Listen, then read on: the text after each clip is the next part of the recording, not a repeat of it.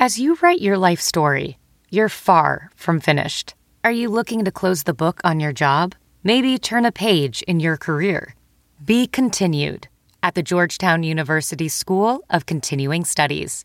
Our professional master's degrees and certificates are designed to meet you where you are and take you where you want to go. At Georgetown SCS, the learning never stops, and neither do you. Write your next chapter. Be continued at scs.georgetown.edu slash podcast. This episode of the Bears Talk Underground is brought to you by PointsBet. Guys, it's finally here. Sports Drink and PointsBet have partnered up to bring you the world's greatest BTU themed threads for the Bears season. Just imagine the blue and orange confetti can cascading down from the rafters of State Farm Stadium while you're donning the greatest t-shirt known to man, a Bears Talk Underground t-shirt. And it's very simple. You got to go to sportsdrink.org slash shirts, fill out the quick Google form, register for your PointsBet account, and deposit at least $10. That's all it's going to cost you. If you want to get your hands on this t-shirt, and then finally you upload your proof of deposit uh, as well. Once you submit, our beautiful friends will have your shirt out the door and on the way to you. And once again, that is sportsdrink.org slash shirts. Once again, sportsdrink.org slash shirts. Guys, I'm in my 16th season doing this show. It's the first time I've had a shirt available for my podcast. I'm so proud to finally have one, and I want you to have it. So follow the steps and get yourself your very own Bears Underground t shirt today. And thank you to PointsBet for partnering up with Sports Drink. And thanks to PointsBet for sponsoring the podcast. What's up, guys? Back to review week number six of the NFL. And, uh, ooh, I can just tell you right now, it's, uh, it's brutal. It was, uh, a combination of some bad picks and, uh, a lot of upsets, actually. I think uh, five of the eight Sunday games were upsets. Um, and uh, yeah, and, and, the other one were just like, um, well, two for sure. I wish I could have back would be the Cleveland New England game and the uh, Miami uh, Minnesota game. I, I, picked the Dolphins thinking that Tua was going to start because he was practicing last week. He did not, and if I'd have known that, I probably would have taken uh, the Vikings. But uh, yeah, easy for me to say that uh, now, but those are definitely two. Like I actually completely forgot that I'd picked the Browns until I checked my picks when I was watching the games. Like I picked New England to win this game, right? And then nope, like that was the one you couldn't pick, and you just went with the home team. Like doy, what a mistake that was. But uh, yeah, and with uh, with the bye weeks uh, starting up, that meant I had fewer games to uh, gamble with uh, this week. So instead of 16 last week, having that little extra buffer to try to kick up the win total a little bit, margin of error is smaller this week and will be until like, I don't know, week 14 or something like that.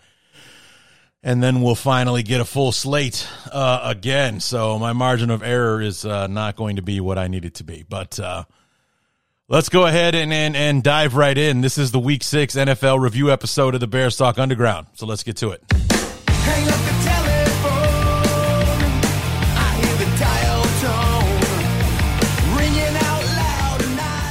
Start in Chicago on Thursday night. The Bears hosting the Washington Commanders, uh, wearing these dreadfully bad orange uniforms, uh, orange helmets, orange jerseys. This was just hell on earth uh, for me. You know, I, I, um, I can't express that to you enough. Uh, and also something else I can't express to you enough. Um, the Bears did not, or excuse me, the Commanders did not win this game. The Bears lost it because, uh, you know, anyone who watched that game the Bears were winning. You know, the Bears were, were winning that game. They were far more dominant. They were far more productive on both sides of the football. And, you know, throughout the entire game, and it, it boiled down to four plays. Uh, you know, it just, it's as simple as that. It was the, um, the Jonathan Allen, the defensive tackle for Washington, was you know was there to make the interception after Justin Fields skipped it off a defensive lineman's head at the line of scrimmage. Um, the um, uh, the linebacker for Washington, whose name I still don't know. I haven't double checked to see who it was, but beat, you know, won the one on one with Khalil Herbert at the goal line on the Bears' second red zone trip to turn the Bears away. So that's two plays Washington made that we didn't. The third was recovering Velus Jones's muffed punt after the Soldier Field turf monster tripped him up and you know he was on his knees and the ball hit him in the face if he's standing on his two feet, he catches that ball in his chest, or at least it hits him in the chest before he drops it.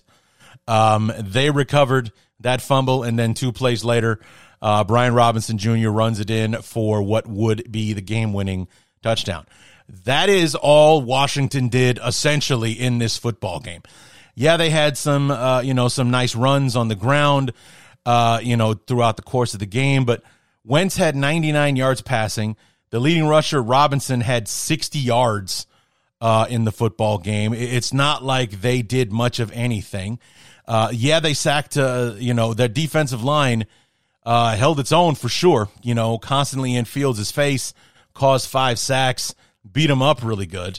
But, you know, the Bears were moving up and down the field. They just couldn't finish. They could not finish. They had a third and final chance in the red zone at the end of the game weren't able to get it done. And, you know, the commanders turned the Bears away, win the game 12 7. And for the fifth goddamn week in a row, I get the Thursday night game wrong. So, yeah, good stuff. And it, it was an omen for how the rest of the week was going to go because I think you would have to consider the Bears losing that game, or at least I would anyway, in my extremely biased opinion that was an upset. The Commanders weren't going to win that game, and they certain didn't certainly didn't play like a team that deserved to win. I'm going to be honest with you. You can call it sour grapes if you want, but the the Bears outplayed the Commanders, and we lost. Uh, we lost the game. The Commanders did not win it. You'll never be able to convince me uh, otherwise. So it was just an unmitigated uh, mess from start to finish, and uh, one that I, I'm glad I can close the book on this one finally, and I don't have to talk about it again you know, until we review the entire season, at which I will talk about this game at length because it will still piss me off anytime in the future for the rest of my life that I talk about it. For all of my OGs out there, if you guys remember, I don't know what it is about the Bears and Thursday night games, but if you remember uh, back in 2009, Bears 49ers Thursday night football, Cutler throws five interceptions in that game. You know, it was like our defense struggled so much throughout the season. Actually, was a lot like this game against Washington, but instead it was uh, uh, instead of uh, you know we traded in uh, un you know finished uh, drives in the red zone uh, for Cutler throwing five interceptions in the game. We're playing against an inferior team, uh, a, a team that uh, you know didn't really have any business uh, beating us. That we were definitely better than going into the game. But Jay Cutler threw five interceptions, I think two or three of which weren't his fault. Like I think two or three of those interceptions bounced off of our receivers into the defender's hands kind of thing. And even even despite all of that, much like this past Thursday game, the Bears had a chance to win it on the final play. Um, Cutler threw it to Greg Olsen, which is exactly where everybody else knew he was going to be throwing the ball. It gets picked off uh, in the end zone uh, and we lose the game on the last play, much like uh, Fields throwing it to Mooney uh, in the end zone. We got turned away on the final play. So, but if you remember, I lost my mind after that game.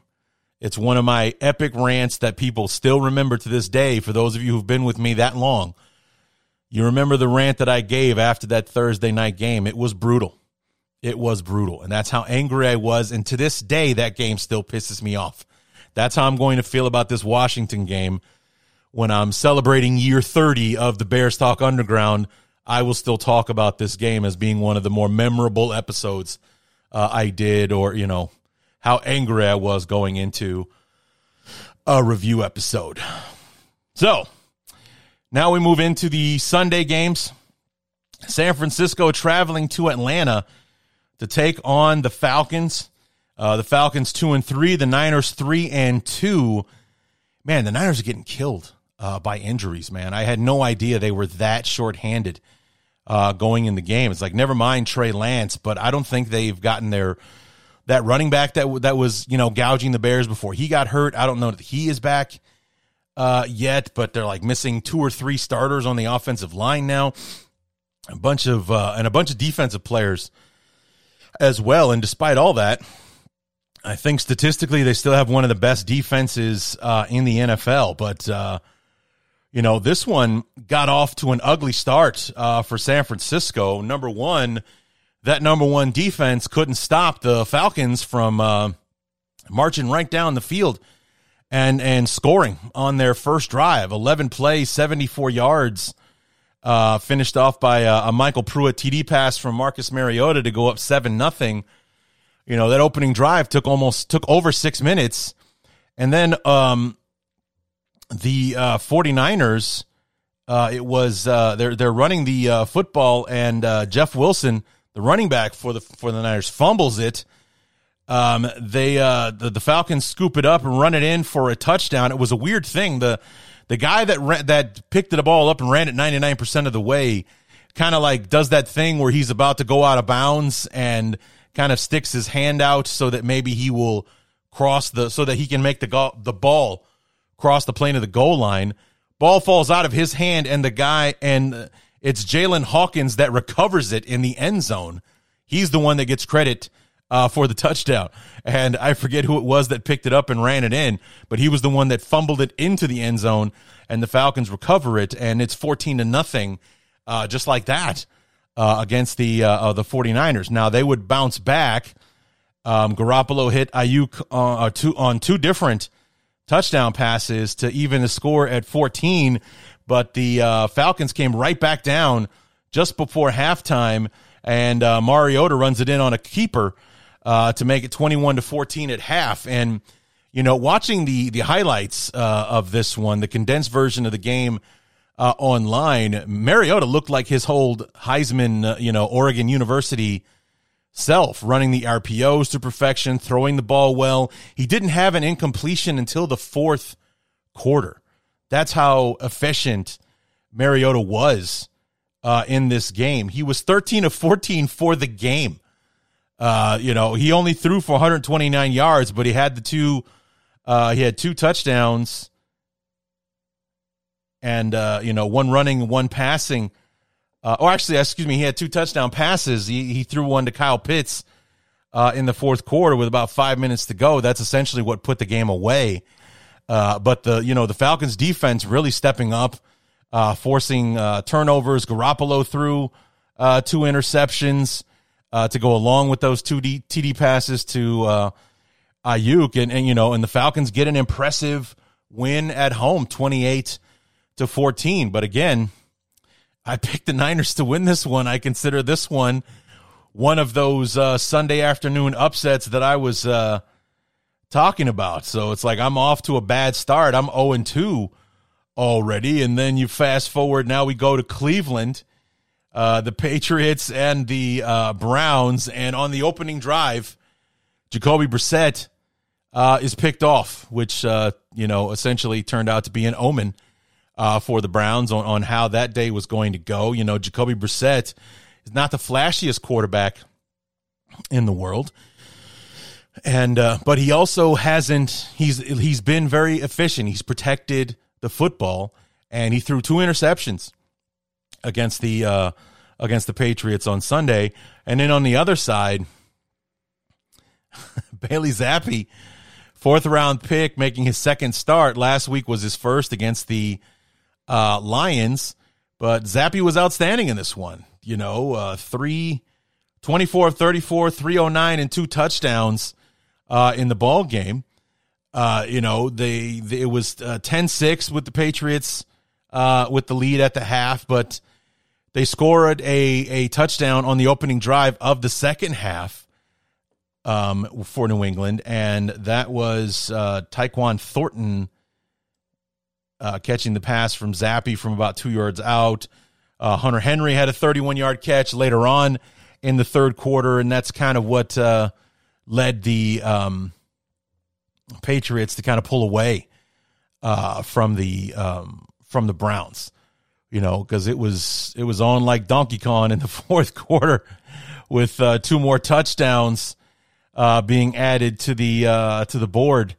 There, you know, the the Patriots. Um,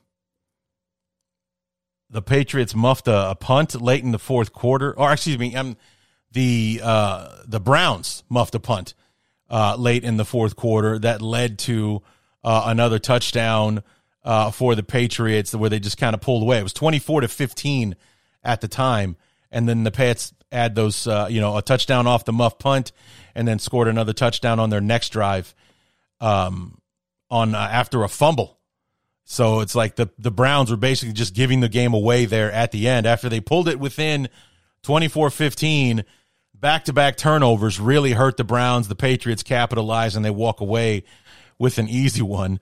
And here I was thinking, like, yeah, I picked the Patriots to win. Why wouldn't I pick the Patriots to win this game? Uh, you know, it's it's uh, they're playing really good defense. Zappe seems to know what he's doing out there, despite his rookie fourth round status uh, and everything. Uh, not to mention the, the one thing I didn't think about when I was doing the preview episode was Brissett used to play for Belichick. Belichick really does well against his former players, uh, former coaches, and things like that. It's uh, I didn't really think to account for that, but uh, there it was, and I was wrong. I did not pick the Patriots. I picked the Browns like a dumbass. This was not a this was not an upset. This was a bad pick. I thought I picked the Patriots, but at the end I realized I picked the Browns because I was toiling back and forth. I now I, I know Bailey Zappe can play, and I get to watch him beat the crap out of the Bears next Monday uh, as they march up and down the field on us, and that defense. Uh, of New England uh, makes an example of Justin Fields and company on national TV next week. So, yeah, bad pick. I'm still I'm 0 and 3. I didn't get a pick right yet. Moving on to Green Bay, where the Jets visited the Packers. The Packers wearing 50s throwback uniforms. I didn't hate them. You know, they're just very basic, uh, just plain yellow helmets, uh, solid green unis with the yellow numbers, but it wasn't anything special. You know, just like, meh. All right. I don't hate it, but it's nothing special at the same time. Uh, pretty boring uh, first half. Uh, the the only fireworks uh, in the first half were that each team blocked a kick uh, in the in the game. Um, I believe the the Jets blocked a field goal. The the Packers blocked a punt. Uh, the, and to and the result of that was a three three tie at the half. Mason Crosby kicked the field goal at the first half gun to send it in a three three tie into the half, and then pretty much the Jets took over from there. You know, uh, Robert Saleh and his defense harassing Aaron Rodgers all day long uh, in this one. I'm trying to pull up the uh, the box score so I can see. Um, man, it's okay. It felt like more than that, to be honest with you. Watching the the highlights in that condensed version uh, says they they sacked Rodgers four times, but they were in his face a lot more than that, and so it shows only two QB hits. No, no, no, no. That wasn't. That's not right. But um, you know, granted, I don't get the full context of watching the whole game, but if if those were the only hits on Rodgers, the four sacks and the two QB hits, every single one of them was in the highlight reel because it looked like they were constantly harassing uh, Rodgers uh, in that one and and uh, putting him in a bad spot. I mean, he was still twenty six to forty one for two forty six and a touchdown, so no interceptions, no fumbles uh, or anything. Actually, I take that back. He fumbled twice and he lost the one. Look at me. So, uh, yeah, but, um, you know, they were constantly in his face. AJ Dillon was the leading rusher, 10 carries, 41 yards. Aaron Jones, 19 yards on nine carries. So the Jets really shut uh, that running game down that the uh, the Packers like to rely on, especially since their you know since their receiving corps isn't what it used to be.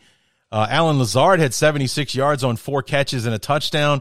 Robert Tonyan, 10 catches for 90 yards, but everybody else is 25 yards, 21 yards, 20 yards, 11 yards. It's like it was it was Tonyan or Lazard or nothing as far as getting production uh, in the passing game uh, for them. And it was, uh, you know, the Jets blocked this, another kick. They blocked a punt this time, ran it in for a touchdown to go up 17 uh, to three uh, late in the in the ball game. I believe that was in the third quarter. Yes, in the third quarter it was the the the blocked uh, the block punt. Uh, the Packers got as close as 17 to 10 when Rodgers hit Lazard uh, for that touchdown, but the Jets dominated uh, the rest of the way. Breece Hall uh, ran the ball. He's he that kid's going to be special. 20 carries, 116 yards, and a touchdown uh, for Hall. He scored that touchdown in the fourth that put it out of reach, made the score 24 to 10 with about uh, you know right at the start of the fourth quarter.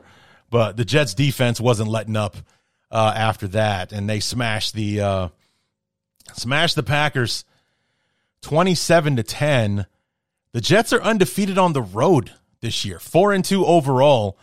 But um, their their victory over Miami last Sunday was their first home win of the year, and they are otherwise spotless on the road thus far. Who did they beat? I mean, obviously they beat Green Bay on Sunday. They beat oh the Browns and the Steelers. So yeah, that checks out. Three and zero oh on the road.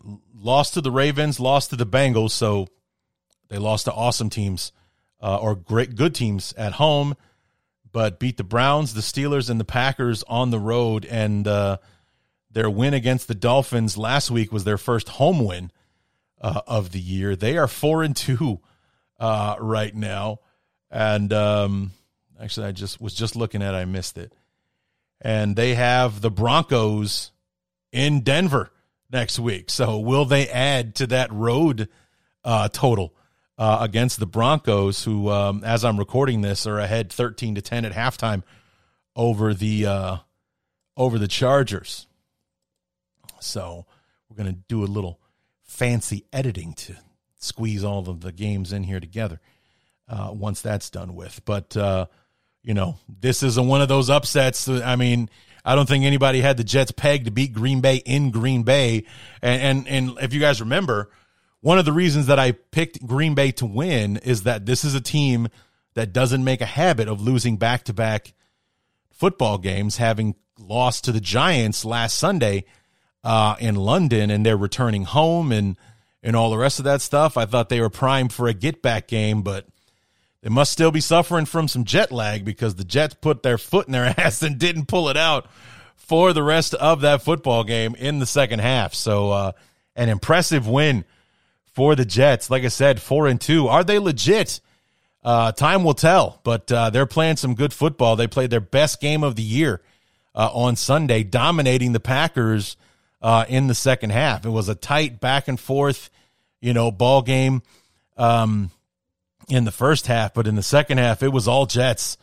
You know, it was 3 3 at the half, and the Jets won the second half 20, 24 to 7 to pull away with the 27 10 victory. And here I am still looking at a big fat goose egg in the win column because I ain't got one right yet. We move on to Indianapolis. The Jags uh, with the rematch against the Colts in Indianapolis this time. And um, I don't know if you'd call this one an upset, but it feels like one with the way the Colts have been playing. Um, the Jags, all of a sudden, I, you know, making me look stupid because I picked them like two weeks in a row. Now they've lost two weeks uh, in a row. But the ending to this game was really something, man. I mean, it was really a back and forth battle uh, in the second half. You know, it was a 14 13 uh, Jacksonville lead uh, at halftime. The Jags were absolutely killing uh, Indy with the run. Uh, Travis Etienne, you know, had big gains in this one. Uh, JaMycal Hasty, a 61 yard touchdown run in the second quarter. That put them up 14 uh, to 3. But then it's like watching the highlights. You know, like I said, I'm, I'm watching a condensed version of this game, but something that I kept seeing that I don't know how it was that Jacksonville wasn't catching on to it, or, or maybe, um, I don't know. But what, what I kept seeing that worked over and over again for Indianapolis was they would have the formation as such that there would be one or two receivers or like two receivers on on on like let's for instance on this play it was two wide receivers on the right hand side of the formation and those two receivers would run clearing routes like they would run you know dig routes or you know or, or fly routes straight all just just running upfield and, and and what it turned out to be was it was a clearing route because they would run upfield taking their defenders with them and then the Colts would run a cross or a slant pattern into the void that those receivers left behind and the receiver would be wide open every single time. When the when the Colts needed a play that's what they did over and over and over and I don't think Jacksonville stopped it once for all the times that I saw them run it in that 10 12 minute highlight reel. Every time I saw Indy run that play, it worked like gangbusters. You know, they needed six, they would get eight. They needed 12, they'd get 14, so on and so forth. And Jacksonville either never caught on or just did not know how to stop it because Indy ran it over and over again. They run those receivers upfield, clear out a zone, and they'd have a, a, receiver running a crossing route running into that area. He'd catch the pass, turn upfield, get whatever yardage he needed for a first down. They did it over and over again. It, it worked virtually every single time uh, I saw them run it.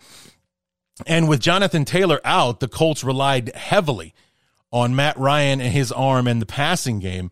And, uh, you know, it was uh, something that it was ultimately what helped them uh, do the Jaguars in. You know, Matt Ryan, 360, 389, and three touchdowns on 42 of 55. You know, let me see how many plays the uh, Colts ran uh, in this one. They ran 74 plays, so they passed 55 times out of 74. So 19 runs overall uh, for uh, for the Colts.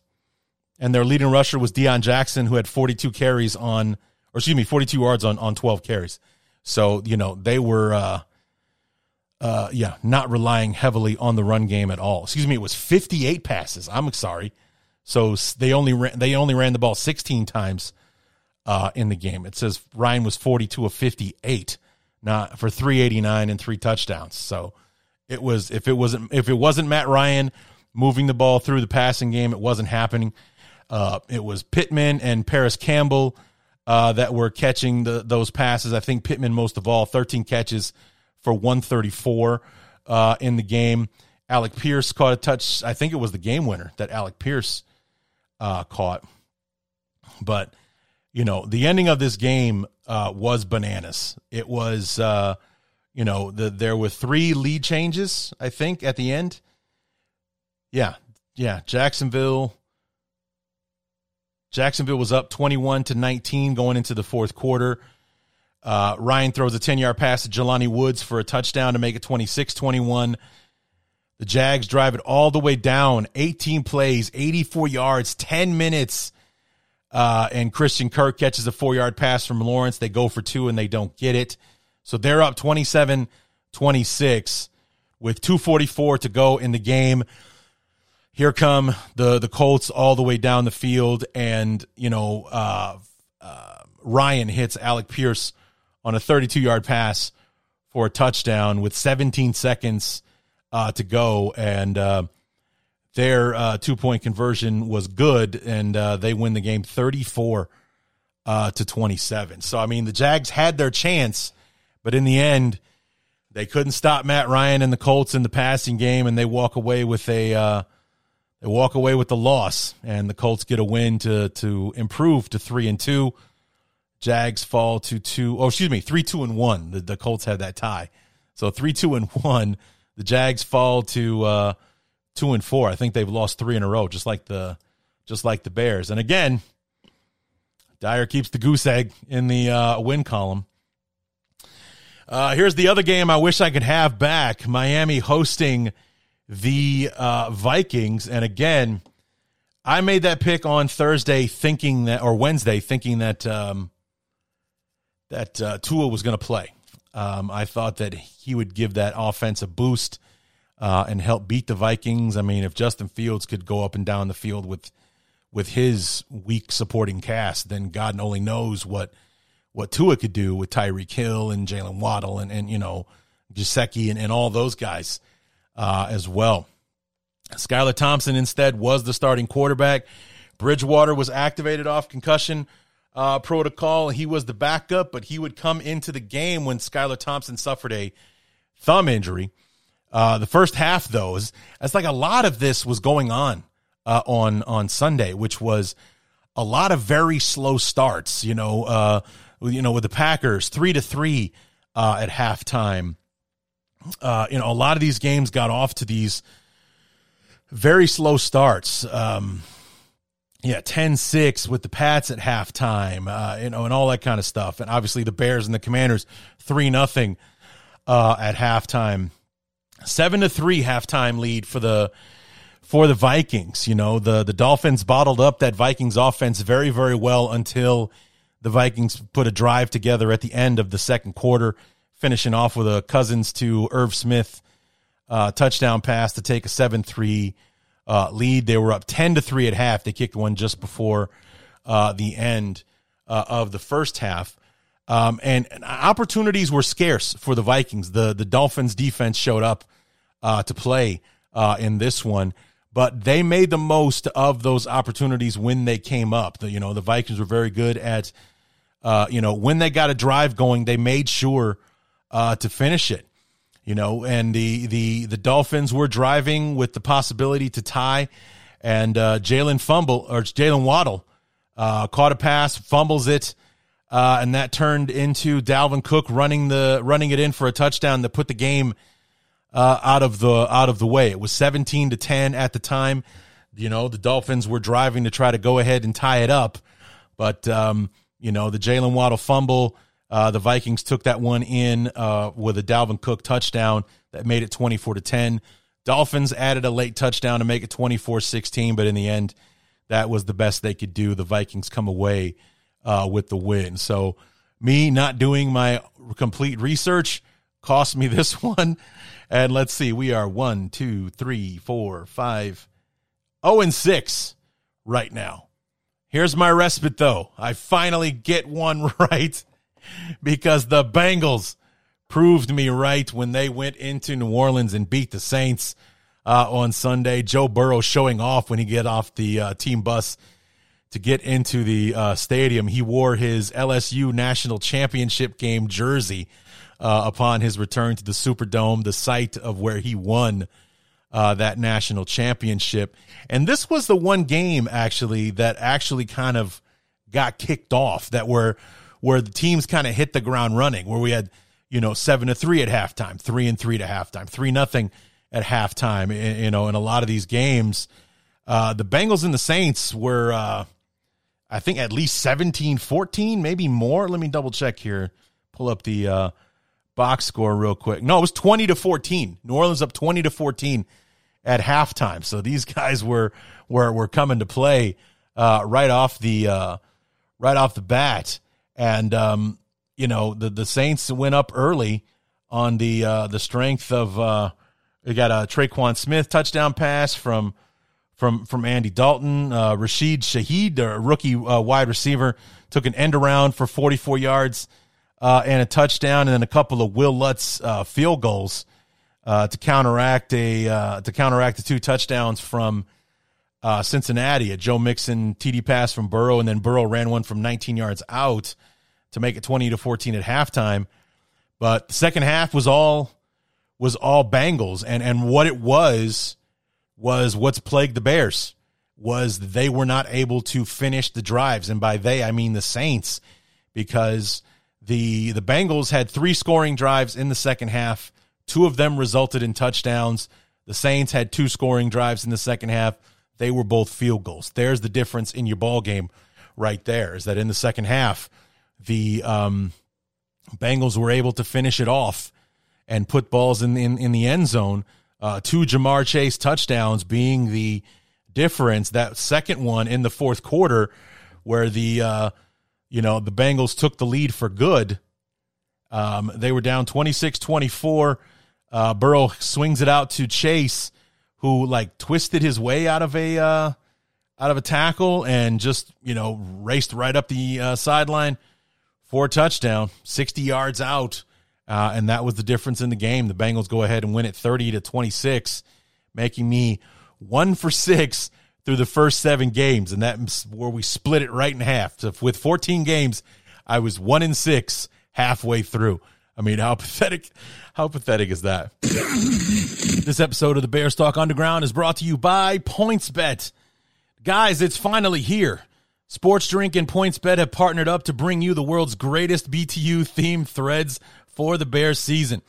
Just imagine the blue and orange confetti can cascading down from the rafters of State Farm Stadium while you're donning the greatest t-shirt known to man, a Bears Talk Underground t-shirt.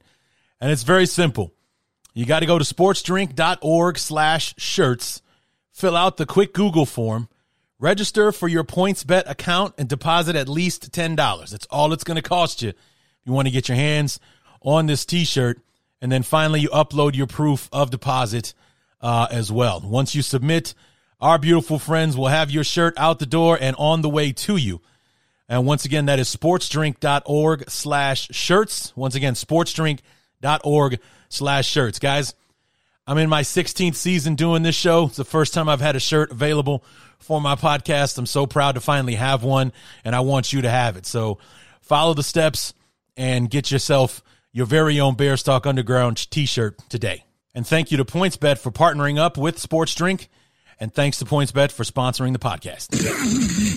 now we go back to where upsets killed me. The uh, the last two to finish off the early afternoon uh, schedule. Now we head off to New York, where the Giants hosted the Ravens, and um, you know, again, a mostly uneventful first half. The Ravens led 10-7 at the half. The both both offenses moved the ball fairly well, but had difficulty finishing uh, the drives. Uh, it was, uh, you know, like I said, a, a, tightly contested back and forth, but very uneventful first half.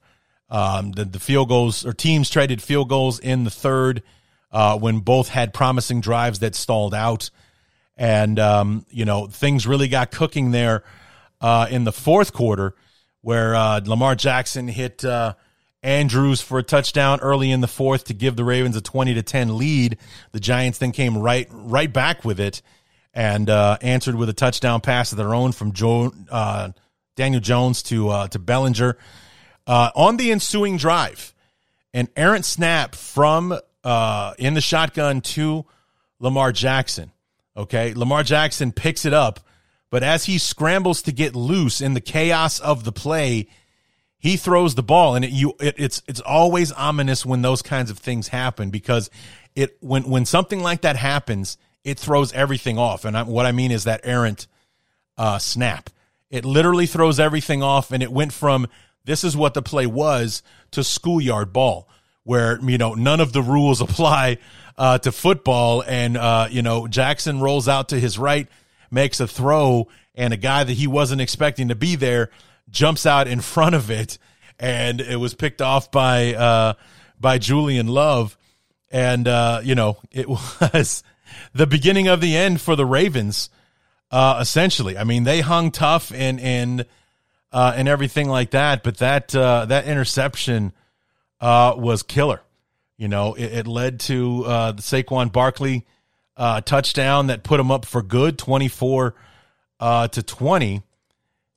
And uh, you know, after a a Marcus Peters interception uh, was called back for pass interference, Barkley runs it in from from a yard out to make it 24-20. and then first play of the ensuing drive with uh, you know less than a minute to go. Uh, Kayvon Thibodeaux strips Jackson uh, of the of the football, and the Giants recover to ice the game. So another, I mean, granted, when a five and one, when the team is four and one that beats a three and two team or, or whatever, uh, the Ravens were coming into this one, record wise, it's not exactly an upset. But if you know, it's like the Ravens are are regarded as the better of the two teams. I mean, I'm sure that opinion is changing daily since the Giants keep winning football games with this one, they're five and one uh, now on the season, and they're essentially a a bad fourth quarter away from being six and zero. Oh. You know, they were winning in the fourth quarter against the the Cowboys until the Cowboys kind of pulled through uh, there at the end. That's the one loss that the Giants have against them right now. They've won everything else, uh, including two very impressive wins these last two weeks. Last week in London against the Packers, and then this week uh, against the uh, Ravens. And, and not that anybody hasn't been taking them seriously for the past couple of weeks, but nationally, you can't ignore a team that just keeps finding a way to win because that's exactly what happened uh, on Sunday. Uh, they came through and they made the plays needed in order to come away with the win uh, against the Ravens and uh, deprived me of yet another win. So eight games in, I am one and seven uh, for the week. And, uh, you know, mercilessly, the Sunday afternoon games, the early games end in Pittsburgh, where the Steelers hosted the Tampa Bay Buccaneers. And you know, Kenny Pickett getting the start once again. Opening drive for the Steelers was solid. Uh, got the got some help from a roughing the passer uh, call. Uh, wasn't as malicious as we've seen, but it was it was unnecessary. I, was, I actually would regard it more of an unnecessary roughness call because it was he didn't hit him in the uh, you know it wasn't a blow to the head. He didn't attack him below his knees or anything like that. He basically just shoved Kenny Pickett to the ground. It was unnecessary. That's why I would regard it as an unnecessary roughness call. But he's the quarterback, so it's roughing the passer. So, um, but anyway, they get the the help in the 15 yards from that, and it ended with Pickett throwing his first NFL touchdown pass to Najee Harris, giving the Steelers an early seven nothing lead. And then from the looks of the highlights, um, you know, the Steelers defense played its best game of the year thus far without TJ Watt. And I know that they're probably going to get him back soon because it's been, this is week five. And I think they were saying six to eight weeks before Watt could come back and everything. Uh, but they were they were playing bend but don't break. Uh, Tampa Bay was having to settle uh, for field goals. Um, it was the I think believe Tampa Bay was winning at halftime. Something I think there was like nine to nine to seven or something like that at halftime. Yes, that's exactly what it was. No, actually, I take it back. Pittsburgh, it was uh, 10 to 9, actually, is what it was. Uh, Pittsburgh added a 55 yard Boswell field goal to make it 10 9 uh, at the at the half. But then again, in the second half, Tampa Bay scores. In the third quarter, it's another field goal. It, they're just, you know, that's the best that Tampa Bay could do uh, throughout the game. Um, you know the the Steelers had a big kick return to set up a, a red zone drive at the start of the second half, but they settled for a field goal there uh, as well, making it thirteen to nine. And then, like I said, the Steeler the the Buccaneers had a field goal later on, making it thirteen to twelve, going into the fourth quarter. But in the third quarter, uh, you know, Kenny Pickett gets uh, concussed. He's taken out of the game on concussion protocol, which puts Mitch Trubisky back in the game, and all he did was go nine for 12 for 144 yards and a touchdown to lead the Steelers to the win. You know, um, they're up 20 to 12. Uh, and, uh, you know, Brady tries to lead the Bucs on a drive, uh, capped it off with a Leonard Fournette touchdown pass. The two point attempt was knocked away by Devin Bush, so it's 20 to 18. And then on the ensuing drive, Mitch led the offense down the field and ended up eating up all the clock, did not give the football back to Tampa Bay to hang on for the win. 20 to 18 and uh, end their four game losing streak so they improve to 2 and 4 Tampa Bay falls to 3 and 3 and man they are really struggling right now. I mean it's uh, it's got to be frustrating uh, for Brady, just in, in in more of the public sense that all the scrutiny that he's facing now with the, the rumors of him and Gisele being in trouble, and the reason reason for that is he went back on his retirement uh, and came back to play again, and the team is not playing well while all of this stuff is still going on at the same time. It just can't be making his personal life uh, any easier, whether the things with him and Gisele are true or or what have you. It's just it's got to suck to be Tom Brady right about now with uh, you know everything that's going on or possibly going on or uh, or whatever. You know, the Bucs are not playing good football, even with Godwin and Evans uh, in the lineup. It's it's still not getting it done on offense. They settled for four field goals uh, in this game, where you know last year they were just rattling off the points uh, and everything. So I mean, it's I know it's you know, it, it can't just be because the offensive line. I mean, I know the offensive line is important. Trust me, as a Bear fan, I know it's important. But man, that that can't be what's holding this offense back the way that it's that the way that it is uh, right now. You know, all the muscle and and the skill players that they have for their offense to be as anemic as it is, it's it's pretty extraordinary. But um, that was the last of the upsets because, of course, I did not pick the Steelers to beat the Buccaneers uh, in this one. So where does that put me? I'm um, one for nine, one for one and eight, one and nine, something like that. Yeah, one and eight. So yeah, so mercilessly we end we we we end the Sunday um, early games. Now we're into the afternoon games, and this is where things start to level out a little bit for me. When the Rams hosting the Panthers in SoFi, uh, believe it or not, the Panthers had a 10-7 lead uh, in the first half uh, at halftime after Pat Stafford throws a pick six just after the two minute warning gave the Panthers that that lead, and then the Rams won the seven, the second half seventeen nothing to pull away from Carolina, get their record back to the five hundred uh, mark. But um, you know, much like the Bears couldn't figure out that bootleg against the Giants back in week four, the Rams constantly fooled the Panthers with the jet sweep. I mean, they just could not figure that one out. Cooper Kupp had good gains win it. Uh, Skowronek ran a TD back uh, with it. And then, uh, you know, Henderson, the running back for the Steelers, capped off the scoring with a short touchdown run in the fourth quarter, make it 24 to uh, 10. But it, it was like, like I was talking about with the, with the Colts game where the Colts just kept running that clearing route thing where they'd had two of their receivers run upfield to clear out the area and then run a receiver on a crossing route into that area and he'd be wide open every time and the Colts would get first down after first down with it. The Rams just kept going back to the jet sweep because Carolina just could not figure out how to stop it. They got big gains with it all day long uh, in that one. They come away with the win 24 to 10, getting me my second win of the week. So hip hip, hooray for that. Uh, and then here we go again. Just, it's not an upset, just a bad pick. Seahawks beating the Cardinals. Here I was, thought Arizona might be able to win this thing. But I mean, even though I'm watching a condensed version uh, of the game, 10, 12 minutes at the most, this was an extremely boring game. Lots of defense, field goals in the first half, with Seattle being up 9 to 3 at the break. First touchdown of the game was scored by the Cardinals when the Seattle punter fun- fumbled the ball in the end zone and Arizona recovered it. That was the only touchdown Arizona scored uh, in the ball game. Seahawks added a touchdown early in the fourth quarter to go up 19 to 9. His defense ruled the rest of the game on both sides. It was 19 to 9. I'm not really even going to bother with who did what because that, that game sucked. Even in a 12 minute version, I couldn't wait for it to be over. That's how boring it was. So, but Arizona lets me down, so that's another loss on the board for me.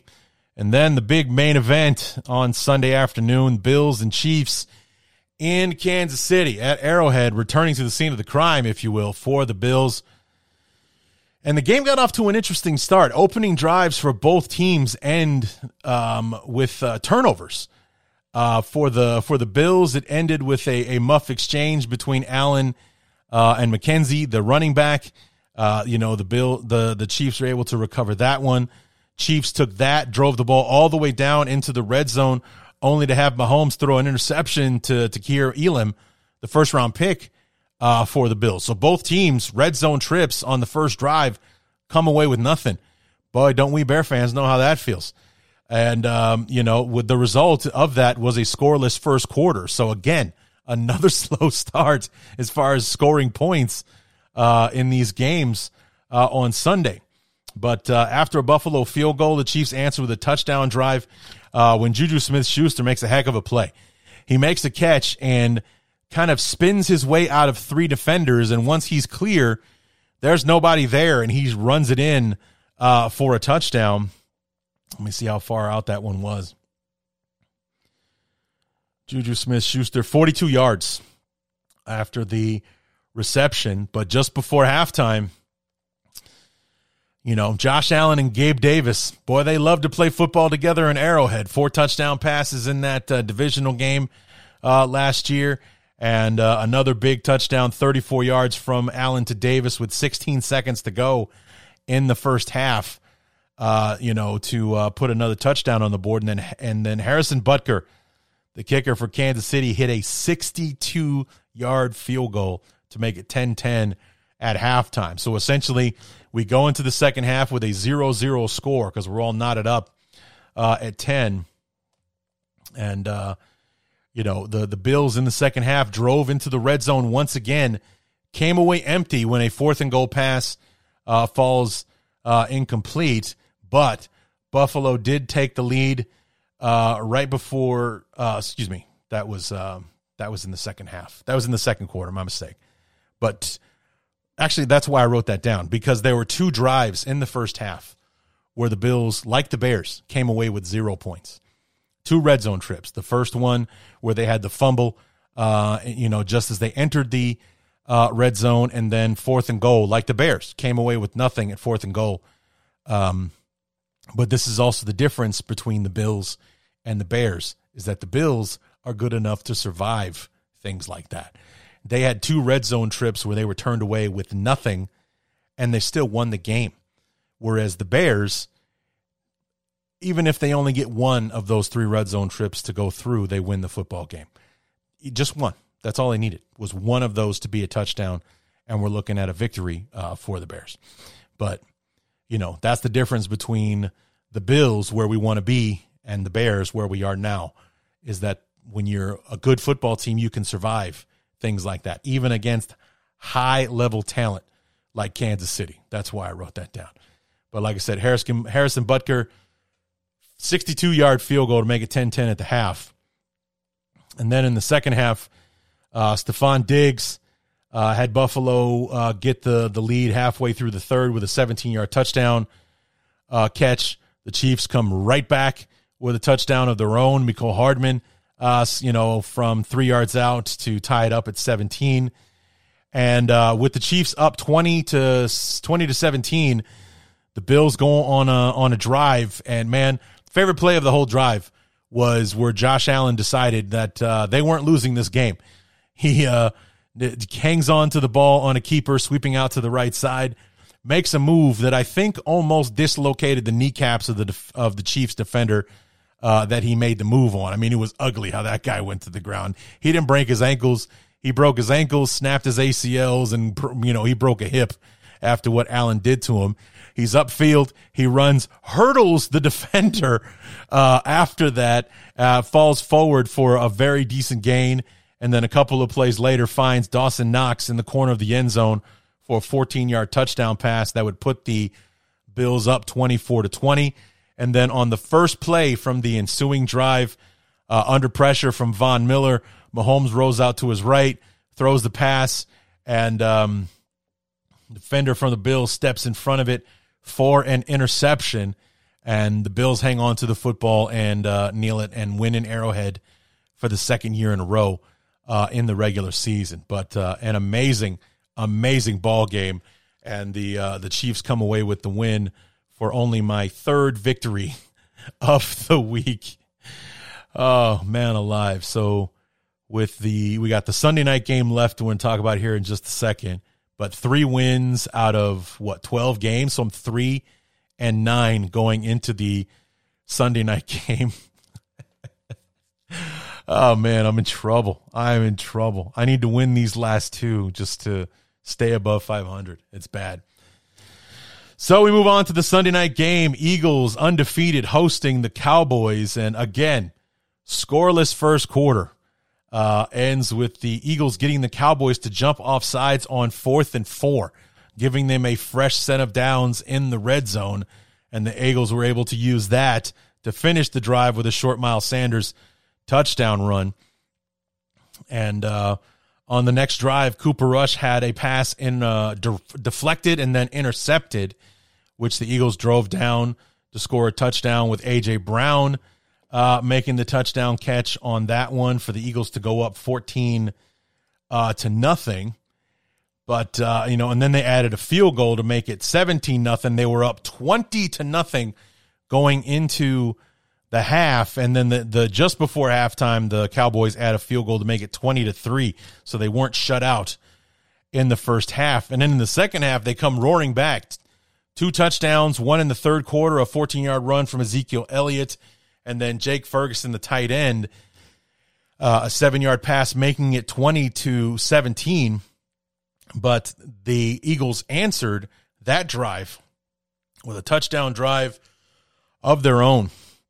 13 plays, 75 yards, seven and a half minutes off the clock, ending with a DeVonta Smith uh, pass from Jalen Hurts to go up 26 to 17. The uh, two point conversion failed, so that was your final deficit uh, there, you know, but it's the, the, the Eagles dominated the first half, as you can see, twenty to three lead uh, at halftime. They were up twenty to nothing before the Cowboys finally put that uh, field goal on the board. Uh, Cooper Rush had, I think, three interceptions in this one, and uh, losing his first game uh, as a starter, and as it was, it would appear to be his last game uh, as starter. As you know, news coming out today on Monday that the that Dak Prescott was re- going to practice this week, so he's likely to start this weekend. I think they're playing the Lions uh, on Sunday. So uh, we'll see. I mean, but that definitely means I think the Bears are going to see Dak Prescott in, in two weeks, uh, in week eight, uh, and everything. But, um, you know, they were saying on, the, on Sunday Night Football that this is the first, these are the first turnovers that Cooper Rush has. Uh, has given up, you know, the three interceptions in this game. It really hurt Dallas uh, killing momentum each time uh, with the Eagles capitalizing on, on, on everything. And the Eagles were able to stay undefeated. They're 6 and 0, still the last undefeated team in the league, winning it 26 to uh, 17. Um, and uh, did so in impressive fashion. I mean, they, they let the Cowboys back in it in the second half, but in the end, you know, when you're supposed to be the best team in football, you find ways to win, and the Eagles did as they pulled away from the Cowboys in the fourth quarter uh, 26 to 17. And finally, we cap off week number six with the Monday night game between the Chargers and the Broncos. And um, this was a, you know, it's it was an interesting interesting game. I watched quite a bit of it. Uh, I watched the entire first half before I recorded the majority of the show. Caught almost all of the fourth quarter as well when I was done uh, recording everything but the Monday night part. And, um, you know, it, it was a, a I want to say a tale of two halves, but it was more, more like a, a tale of two parts because the first quarter dominated by the Broncos. Uh, you know, the, the offense under Russell Wilson moving up and down the field, settled for a field goal on the opening drive, came right back with the, on the next drive, score a touchdown on a really nice 39 uh, yard pass to their rookie tight end, um, Kulsic or Kasucic or something, something like that. Let me, let me dig that up real quick. Um, but you know, it was, it was an impressive start and, and it really looked like this was going to be a good night. Uh, Dulcich, that's what it was. Dulcich. So I was close. Um, the rookie tight end out of, out of UCLA um, I think it was more of a blown coverage thing because he was wide open uh, on the play. Made it ten nothing uh, for the uh, for the Broncos, uh, and you know the Chargers not you know not moving the football and and everything like that had a very difficult time with this Denver defense, which I think is something that has been overshadowed by the disappointment that has been Russell Wilson and this Broncos offense. Even with all of its its tools and talents with uh, with Jerry Jeudy and and and you know the, the, the you know the the rest of the receivers that they have on the team uh, and everything with just this is an offense that struggled this mightily last year with Drew Lock with without a quarterback essentially. You know, all due respect to Drew Lock and everything, but bringing in Russell Wilson, a Super Bowl winning quarterback who's on trajectory to go to the Hall of Fame, you'd think that adding him into this equation, the offense would just start to come together. And it hasn't happened. Um, their highest point total of the season was when they lost to the Raiders. They scored 23 points. That's the highest that they've seen all year. But, you know, the defense, aside from that one bad game uh, against the uh, Raiders, has been outstanding. You know, they've they've uh, played six games. They're two and four. Their first game they lost 17 to 16, so they only gave up 17 points. They won weeks 2 and 3 giving up 9 and 10 points to the Texans and the 49ers. They gave up 32 to the Raiders, but that was also when the offense exploded for 23 points. They lost uh, last week on that dreadful Thursday night game, but they only gave up 12 points in that game. And then tonight uh, in San Diego, San Diego, God help me, in Los Angeles against the Chargers, only 19 points uh, they gave up in this game. The, the problem being that their offense has scored 16, 16, 11, 23, 9, and 16. And it's just you know, the, the defense and their effort throughout the year being grossly overshadowed by how poorly the offense is going. I mean, that's the headline because the Broncos gave up a king's ransom to bring Russell Wilson in to kind of be the missing piece. It's like you don't make a trade like that unless you think you're one player away from going to the next level. And obviously, that's where the Broncos thought they would be at this point. You bring in a Super Bowl winning quarterback to add to these young pieces that you have, the solid offensive line and, and all the rest of that. And we'll hit the ground running and really give everyone in the AFC West a run for their money and see if we can't steal a championship uh, of our own uh, in this situation. And that so far, six games in, just has not happened. It just hasn't happened. The offense hasn't come together. They are struggling to get into double digits. And, you know, after, again, after getting off to a solid start with that 10 nothing lead uh, against the Chargers, they did virtually nothing for the remaining three quarters of the game. And the defense played so well that they kept the Broncos in the game despite the fact that the Chargers ran nearly 30 more plays than they did in this ball game. The Broncos ran 55 offensive plays, including overtime, and the Chargers ran 83. So 28 more plays than the uh, Broncos ran. Uh, 10 more minutes time of possession, and the defense held them so tight that they only they the only you know they were tied in, in overtime, and actually the only thing that lost this game for the char- for the Broncos at the end was a muffed punt because it looked like I mean we looked like we were on our way to another tie with the way that the I mean and give credit to the Chargers defense uh, as well bouncing back after being in a 10 nothing hole only allowing 6 points the rest of the way um, you know the only 160 yards passing for for Wilson only about 250 yards total offense uh, for the uh, for the Broncos. Only 13 first downs uh, in this game, and it just you know the they really struggled after that 10 nothing uh, lead was established. The Chargers really buckled down, sacked Russell Wilson four times in the game, including one from our old pal uh, Khalil Mack, who I wish was still on the team. But um, you know the the Chargers really held firm, and but it's like was this an outstanding Chargers performance or based on the first six games of the year, a par for the course offensive performance? Because the, the they have just not been good at all. They have not been cohesive. They haven't been able to move the ball consistently. And, you know, they're just not scoring points, period, uh, on the offensive side. And and like I've said, it's been overshadowing terribly how well the defense has been playing. I mean, go back and listen to that list of points given up.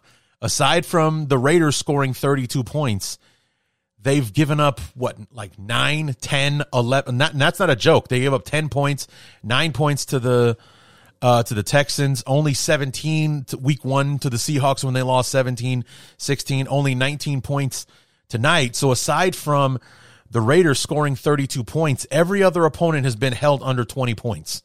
And the offense, uh, you know, is the, the two games that they've won, they won 16 to 9 and 11 to 10. So that is not a recipe for success when you know you need your defense to basically pitch shutouts just to have a chance to win a football game. And um, you know, in the end, it was the Chargers uh, and their kicker uh, Dustin Hopkins. Yes, Dustin Hopkins, uh, who was toughing it out through a hamstring injury. Every field goal that the guy kicked, he was on his knees as a result from the pain uh, of kicking uh, the ball, but he went four for four, including the game winner in overtime from 39 yards out to give the Chargers the win, 19 to 16 uh, in overtime. But it's like you know the Broncos defense has been playing admirably in the first six weeks. I'd wager they're one of the best defensive units in the league uh, and everything, but um, they have very very little to show for it in the first uh, six weeks. So I'm hoping for their sake Wilson and company figure it out because their defense is playing championship level, in my opinion, and they have nothing to show for it uh, at the moment. So, Chargers win. So, uh, let's take a look and see where that puts me real quick. We'll take stock of the uh, of the win total for the week. All right, so let's see. I started off the week 0 and 6. Bengals gave me a win, one in six, one in seven, one in eight. Rams gave me a win, two and eight. Cardinals let me down, two and nine. Bills came through for me, three and nine. Eagles win, Chargers win, five and nine for this week. So record coming into the game into the week 43 and 36 so we add five to the win total, gives me 48. Nine to the loss, 45. So 48, 45, and one is where I sit after six weeks. And I don't know, maybe I need to do a little more homework. Maybe I just need to flat out pull my head out of my ass or something uh, to turn this thing around. That is my second losing week uh, of the season, and I've got a 500 record in there somewhere, but uh, not really showing off my quote unquote expertise uh, up to this point. So I have got some work to do as we uh, run headlong into week number seven and beyond here uh, in the 2022 season. So let's think who do I want to give player of the week to uh, this week? We got some nice candidates uh, this year uh, or this week. You know, Breece Hall, and he was a stud uh, in the uh, in the in the in the Jets uh, Packers uh, game. Matt Ryan throwing for you know 390 something t- yards and and cup in a few touchdowns in the Colts game. Um, Ja'Marr Chase two second half touchdowns to help the the Saints or excuse me the the Bengals beat the Saints uh, on Sunday. Do I want to give it to Mitch? Nine of 12, 144 yards and a touchdown in the second half to help the Steelers beat the uh, Bucs on Sunday, or do I want to take the low hanging fruit uh, and give it to Josh Allen? You know, I mean, the the stud play that he made there at the end of the game, that scramble, and then that amazing throw to Dawson Knox for the game winning touchdown. But actually, in the end, what I think I'm going to do is I'm going to go with Bailey Zappe, quarterback of the Patriots.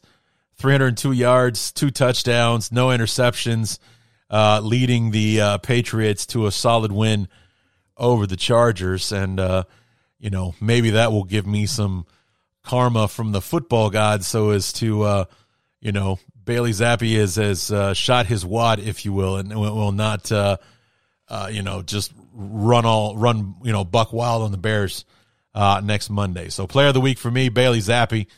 302 yards, two touchdowns, and a win over the Browns coming off the bench as a fourth round uh, draft pick. So there you have it, guys. Week number six in the books.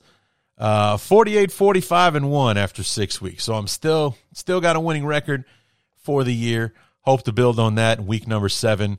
Uh, come on back on Thursday and uh, we'll take a look at those picks. I will have a guest picker with me on the uh, on the preview episode on Thursday. So be sure and don't miss that uh, on Thursday. You guys will never guess who it is. So come on, come on back on Thursday for the preview episode. Then we'll be back Friday uh, with the Bears Patriots. I'm flipping it now because um, I want to go back to having the you know the the like the Wednesday Thursday um uh what you call it, injury report to go with. Just have a little bit more information uh, to know who's playing, who's not, who's injured, and all the rest of that stuff. So NFL preview switching to Thursday, Bears Patriots or Bears preview episode switching to Friday uh, going forward. We'll see how that works. So come on back Thursday for the Week Seven NFL preview, and then you get your Week Seven Bears Patriots preview on Thursday. So until then, my name is Larry D, and this has been the Bears Talk Underground. this episode of the Bears Talk Underground is brought to you by PointsBet. Guys, it's finally here. Sports Drink and PointsBet have partnered up to bring you the world's greatest BTU themed threads for the Bears season. Just imagine the blue and orange confetti can cascading down from the rafters of State Farm Stadium while you're donning the greatest t-shirt known to man, a Bears Talk Underground t-shirt. And it's very simple. You got to go to sportsdrink.org slash shirts, fill out the quick Google form, register for your PointsBet account, and deposit at least $10. That's all it's going to cost you. You want to get your hands on this t-shirt. And then finally, you upload your proof of deposit uh, as well. Once you submit, our beautiful friends will have your shirt out the door and on the way to you. And once again, that is sportsdrink.org slash shirts. Once again, sportsdrink.org slash shirts. Guys, I'm in my 16th season doing this show. It's the first time I've had a shirt available for my podcast. I'm so proud to finally have one, and I want you to have it. So follow the steps and get yourself your very own Bears Talk Underground t shirt today. And thank you to PointsBet for partnering up with Sports Drink. And thanks to PointsBet for sponsoring the podcast. Amen.